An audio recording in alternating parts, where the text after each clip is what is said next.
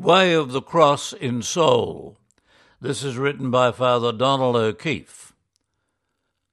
On Good Friday 2021, the Columban Formation community in Seoul participated in the Good Friday liturgy organised by the Korean branch of the Global Catholic Climate Movement. Formally inaugurated in January 2020, the GCCM Korea is now a national movement coordinated by a team of lay people, religious, and priests. The liturgy was organised by the coordinating team of GCCM, a key member of which is Columban lay missionary Anna Noy Hyen. It was, in fact, an invitation from Anna that spurred our community to participate. On Good Friday forenoon, about 70 people gathered in the Seoul city centre and divided into teams of seven, the maximum allowed to move as a group according to COVID 19 regulations. Fourteen stations had been set up ahead of time at various places in the business district of the city, with the final one at the steps of Myeongdong Cathedral.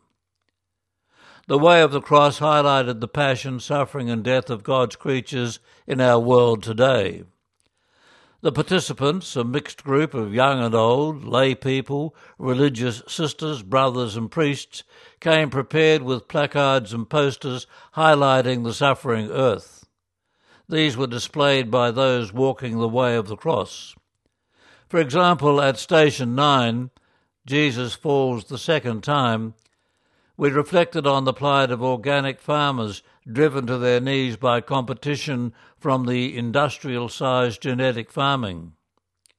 Station 6, Veronica Wipes the Face of Jesus, focused on Korean solidarity with the present suffering of Myanmar, the nation and its natural resources sacrificed to the greed of the military.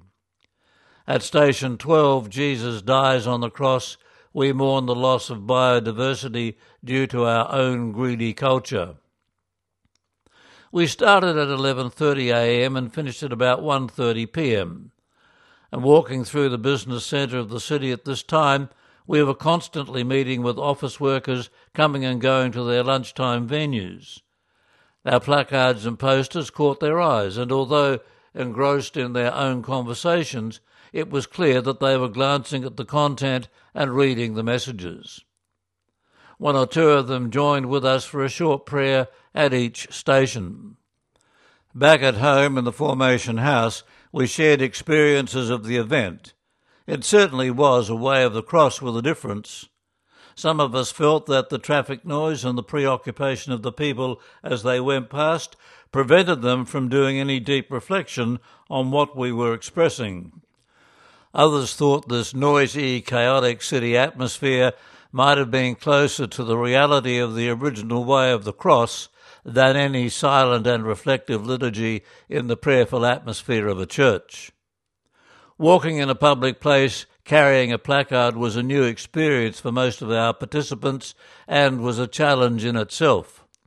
The action of carrying a poster highlighting the suffering of the earth caused us to question more deeply our own consumer lifestyle, our unconscious acceptance of the modern convenient way of living that keeps the exploitive system in place. This was and is a very uncomfortable thought and a serious challenge and invitation to us as disciples today. It was certainly a, a deeply meaningful part of Holy Week for us in Seoul in 2021. And that article was written by Columban Father Donald O'Keefe. He lives and works in South Korea.